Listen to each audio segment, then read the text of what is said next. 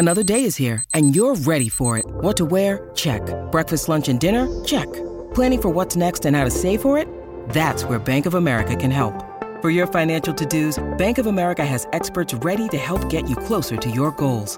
Get started at one of our local financial centers or 24-7 in our mobile banking app. Find a location near you at bankofamerica.com slash talk to us. What would you like the power to do? Mobile banking requires downloading the app and is only available for select devices. Message and data rates may apply. Bank of America and a member FDIC.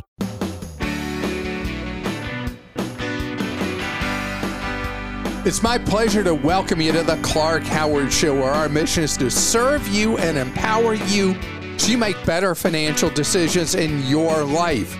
For years, I've talked about delivery drones, driverless cars, robots. Well, this stuff is for real now. And later, the rules on inheriting a traditional IRA have changed to be really, really ugly. I need to explain them in short form because if I explain too much, eh, you'll just fall asleep. Just to let you know, a better way for you to have money that's hanging around that maybe loved ones will inherit someday. So, Walmart just announced that their experiment with drone delivery has not fallen on its face. It's been so far a tremendous success. So their uh, delivery by drone is called Drone Up. And the whole idea is to do deliveries where they can be done in a hurry, things that are up to 10 pounds. And it's now going to be offered in six states Arizona, Arkansas, Florida, Texas, Utah, and Virginia. And they're now in a position to deliver. This is a tiny fraction, obviously, of their deliveries, but the goal is in these six states to deliver a million packages a year this way as they continue to ramp up the express delivery. And so the design of it is you know how they'll have employees running around a Walmart store collecting items for uh, people to do grocery pickup or delivery? Well, same kind of idea. Somebody will go around, they'll take it to the, the drone launch site, the items, and then the drone will deliver within a two hour period because Walmart is in a position where they have stores within, is it 10 miles of 90% of the population of the country? Some number like that. So they look at this as not an Amazon killer, but gives them quite a step up on delivery. And there are things they will be able to deliver between, they say, between 8 a.m. and 8 p.m. in 30 minutes or less. Like Domino's Pizza used to say, right? Think about pizza. Think about how pizza chains can't find delivery drivers now. Think about it if a drone is delivering pizza to you. And that sounds weird, right? But have you seen the video that we posted on social media when I was in Phoenix with my son uh, last month? And there were all these delivery robots going on the sidewalk. And the delivery thingies, the little robots, would just um, figure out where they were going. And I remember one of them was coming towards me and it knew exactly what to do to not get stepped on by me and to not run into me. I mean, these things are getting more and more clever. And in that case, they just zip down the sidewalk and deliver to the addresses. I, I didn't see how one of those actually can deal with red lights or not. But anyway, I digress. On the Walmart thing, they're going to be able, with the level they're going to next, it's only going to reach 4 million households.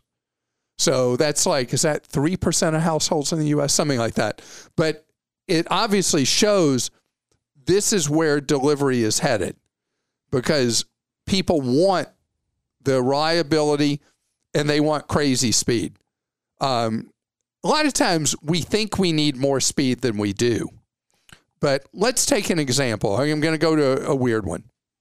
How often does somebody on a road trip or flying somewhere forget their phone charger?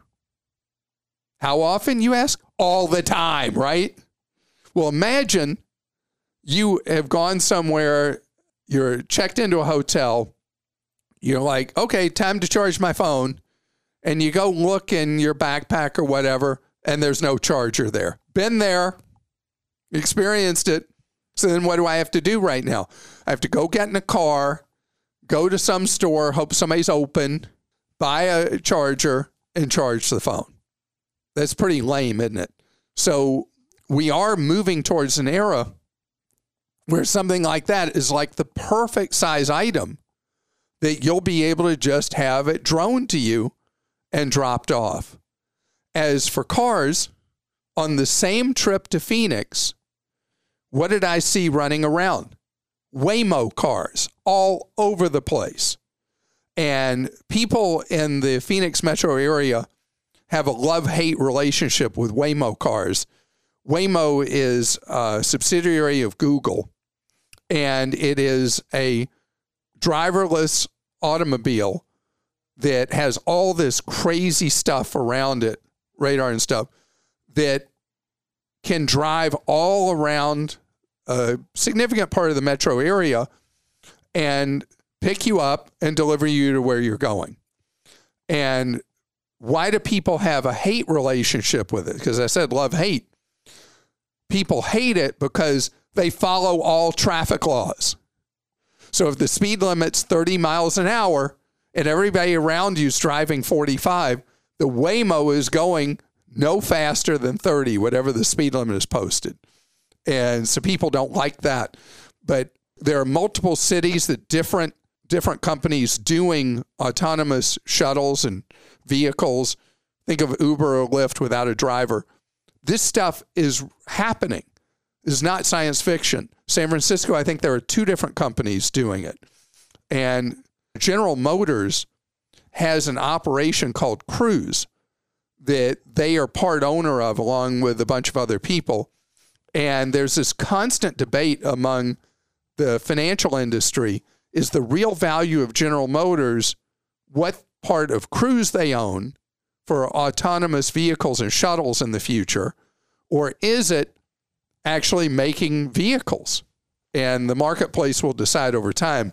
But the point is, the technology, whether you're comfortable with it or not, all this is part of our future, clearly. And I think it will be pretty exciting at your household where there's a big emphasis, Krista, on convenience of items coming to your house, mm-hmm. that it will first be kind of novel when the drone delivers something to your house. Then it'll become absolutely routine. The drone's late. it was supposed to be here three minutes ago. It reminds me of when Wi Fi was first offered on airplanes, and it was like just a stunner that you could use Wi Fi on an airplane. And now it's the Wi Fi on the airplane. I won't use the language that people use about Wi Fi on airplanes. Uh, let's just say the Wi Fi on airplanes is very unreliable. We're going to keep it it's family better. family show content. It is getting better. So, but we do go from this thing where we we are stricken by the novelty of something or we don't like this new thing and then we get to where we must have that thing right all the time it's so true what's an example of that would you say that something that like was really novel to you and then man it's like i oh, gotta have it i mean definitely like the food delivery thing is crazy um, the internet. I remember when we were first. Oh yeah, cell phones. But when we, I remember the dial-up internet and how long that would take, and how exciting it was just because it was so new. And now, I mean, if your internet slows down at all, the whole house, my whole house goes into a panic. If the internet goes out, it's like alarms are going off in my house. It's crazy. Well, um, I haven't mentioned it. We sold a, a car yesterday, and I kind of knew what it would be worth from looking online on you know on the web various sites and then I went to various dealers to get prices and I was traveling around with the title because I had the title and both keys and finally I got a price that's like okay, I got to take this. And uh, my son went with me, and we were way far from home. So he said, You're leaving the car here? I said, Yeah. Haven't you ever heard of Uber and Lyft? and so, sure enough, we uh, got whatever junk there was out of the car. The dealership was nice enough to give us one of their trash bags. Oh my gosh. Because we had not cleaned out the trunk. I was like so embarrassed. There was all kinds of stuff in the trunk. so we we're we're standing outside this dealership with a black plastic bag, waiting for our Uber ride to come and get us. Oh my gosh. Never a dull moment in the Howard household. That's for sure. Yeah, but I mean, I love it. I, I got all this money because, you know, as we've talked about in the past, uh, even though the value of used cars has started to soften some, it's still like nothing we've ever seen with the value of these vehicles having gone crazy. I was like, you know, do we really, really need this vehicle? And I'm like, uh uh So we kind of had a family discussion and we sold off this vehicle. And suddenly I had to figure out how to get home. I love it. All right. Well, let's. And uh, the, the point of that was I was able to take my phone out, look and see what Lyft was, see what Uber was, request a ride. Think about all the things that would not exist if it weren't for these things. And someday that Uber or Lyft or a vehicle like that will be robotic, will not have a driver. It's true. I know you were trying to move me along there. Sorry, Krista. No, no, no. I just want to make sure we get to some questions. This one is you better just um, take a deep breath for this one from Scott Clark. Um, Clark, I hear you talk a lot about low cost investments, but ha- have never heard you associate a number with this phrase. I invest with a national firm, and I gave you the name, and I pay 1.5% in expenses. Is this high or low cost? So, Scott, that is extremely high cost. I mean, that is extremely, extremely high cost. And the price level that's my threshold is a third of what you're paying, is 0.5 should be pretty much all in what you're paying for your investments, management fees. And so you can now do investing. I mean, you can actually go all the way to zero with the Fidelity Zero funds.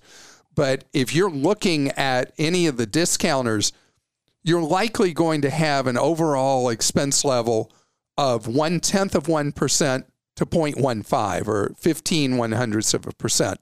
So 1.5, you're paying at least 10 times what would be kind of mainstream now if you're with a discounter. The idea with the company you're with, they're an old school kind of investment company.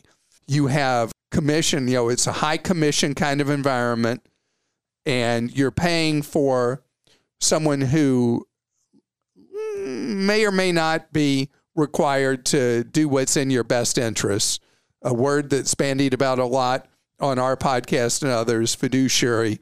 They're likely not a fiduciary, but even if they are, they're the most expensive fiduciary you could have out there, really, at 1.5%.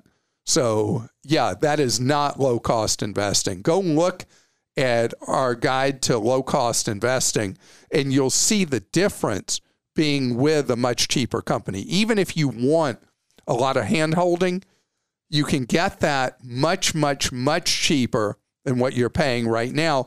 And that would put you more in the range of no more than 0.5 of one or half of 1%, one third of what you're paying all in right now. And kind of in conjunction with that, this is from Anonymous in Washington. It seems that all financial advisor companies claim they're fiduciaries, so I don't trust that claim. One example who targets military families is First Command.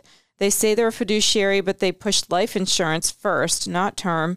And I believe their mutual funds have high fees. I'm just assuming that. Since their target is military families and we've been contacted, please advise if I'm missing something. So, First Command was a big thorn in my side a generation ago, and I attacked them routinely because they were engaged in unbelievably dishonest and unethical practices.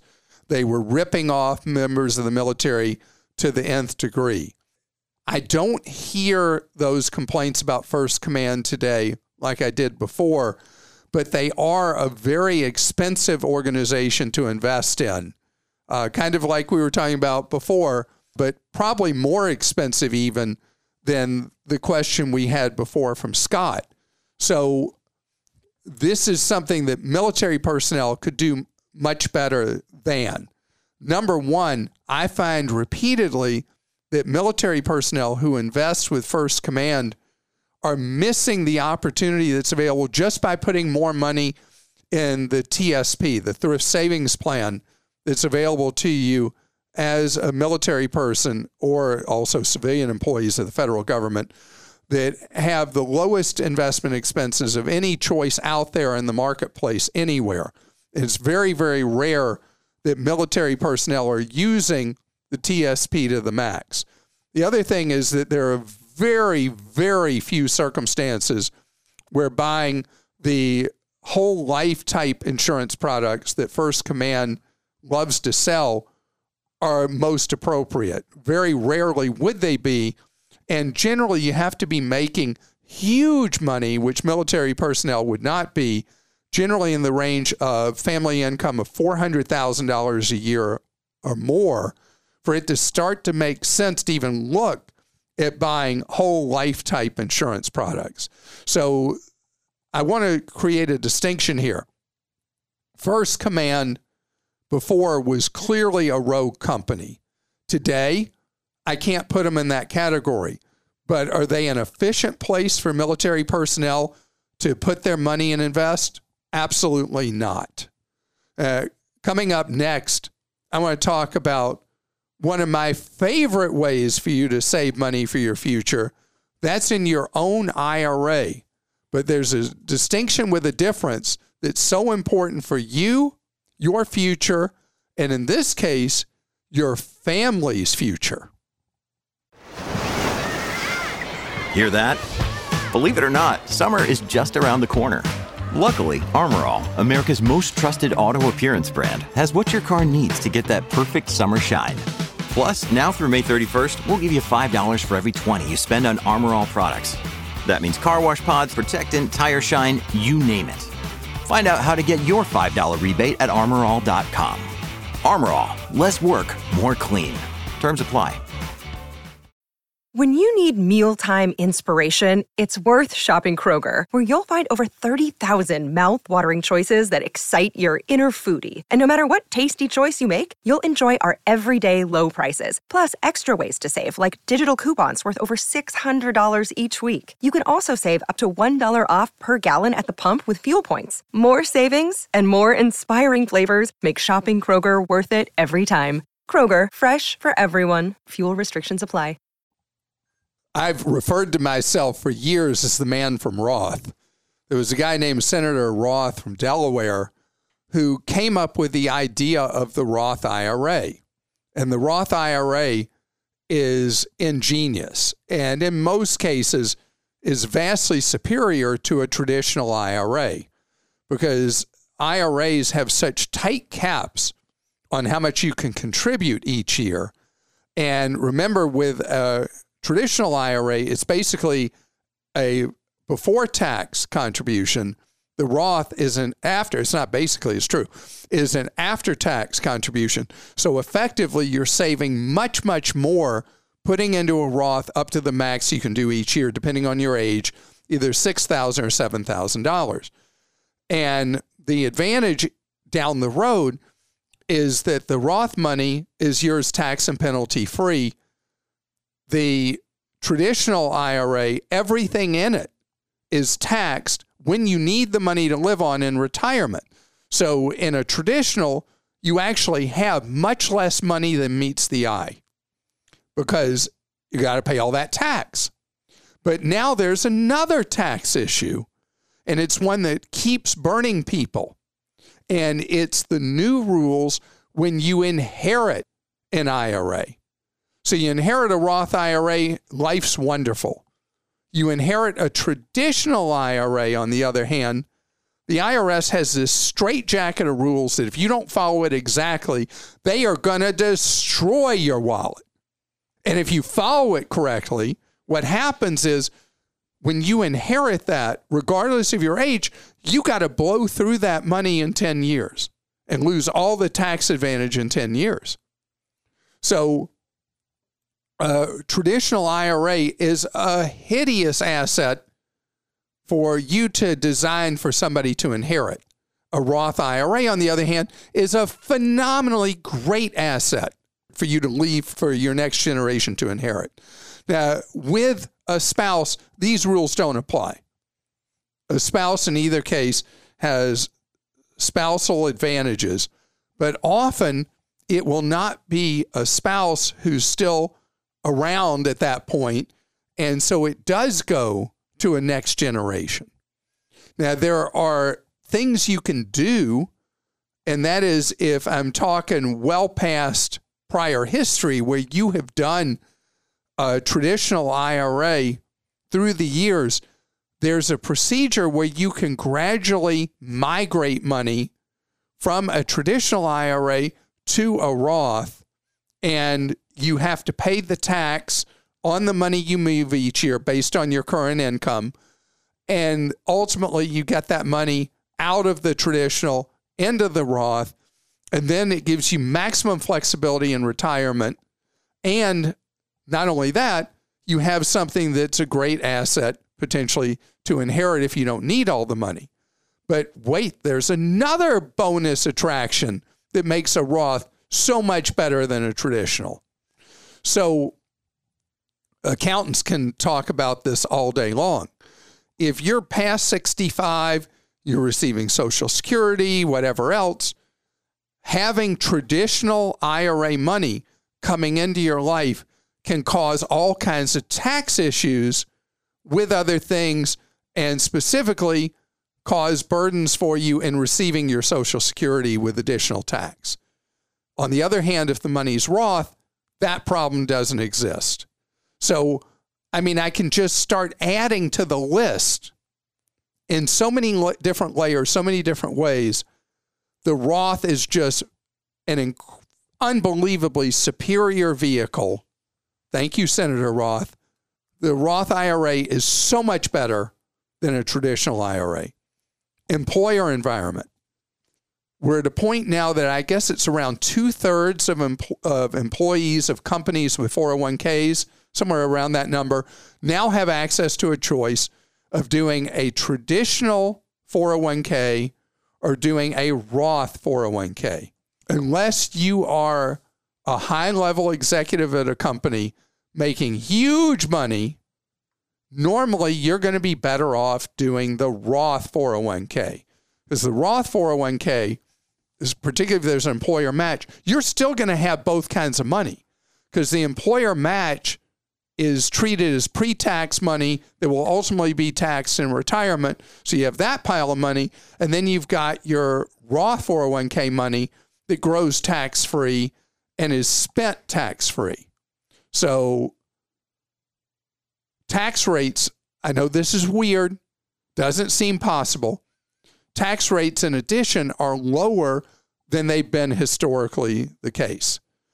And I don't know if you're aware, but we have incredible debts as a country with a massive built up federal deficit that we have built up over the years. And we got to pay for that. And how do you pay for that?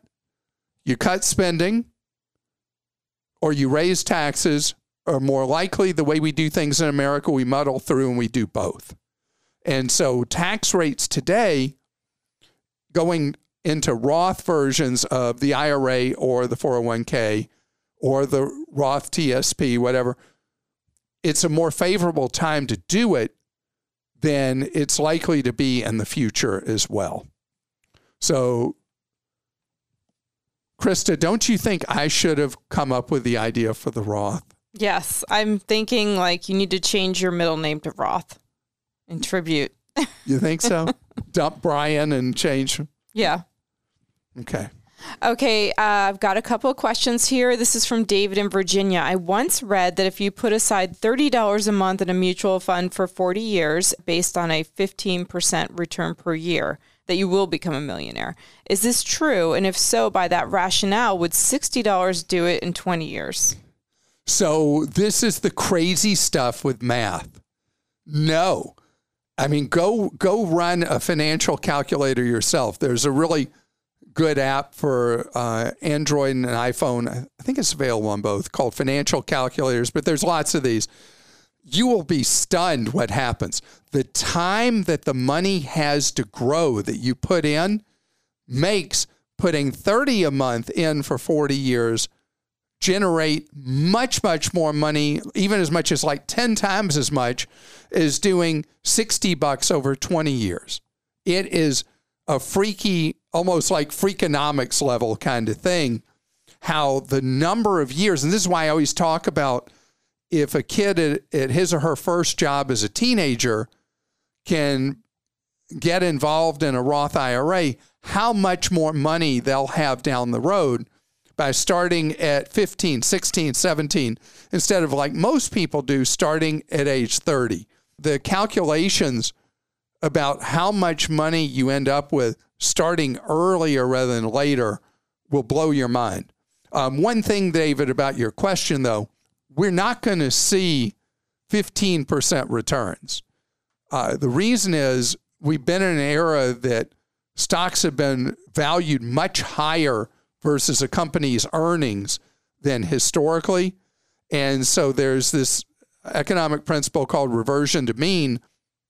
And as you look forward, potentially for several decades ahead, the returns will be less than a theoretical 15%. It's much more likely that as you look decades forward, we're going to have returns somewhere around eight, eight and a half percent, somewhere in there over a long run. So that's a good number to use if you're trying to use one of those retirement calculators, you think? Instead of, because so often the retirement calculators get you to put in 10%. Right. And I think that putting eight in, the numbers aren't going to look nearly as exciting because they're going to mean you got to save more money over your working lifetime.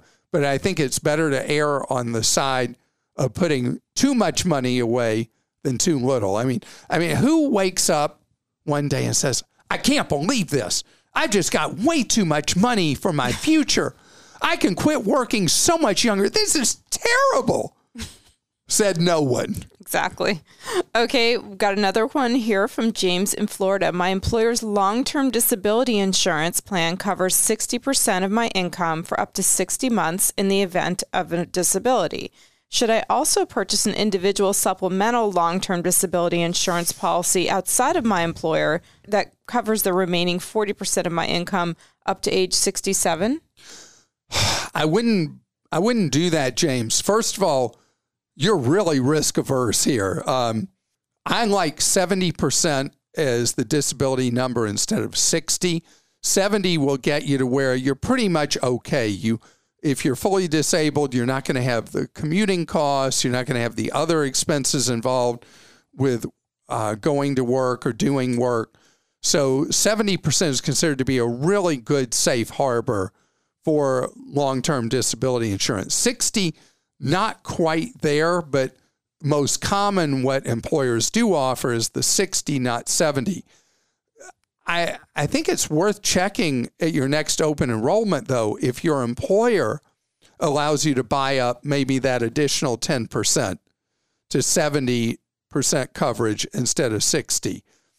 100%, I've never heard of anybody buying disability that would cover 100% of what you get from a paycheck. And even though the chances of you being disabled are three times during your working lifetime the chance that you would pass away during your key working years.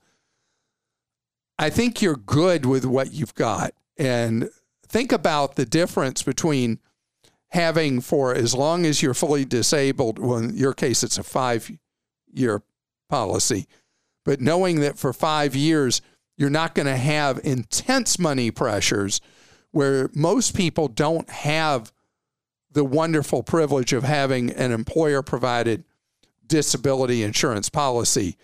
And so they're staring down the barrel of having no money at all. Also, Social Security has disability coverage. is harder to qualify for than most private plans offered by employers, but there's that available as well. And I want to thank you so much for listening to our podcast today.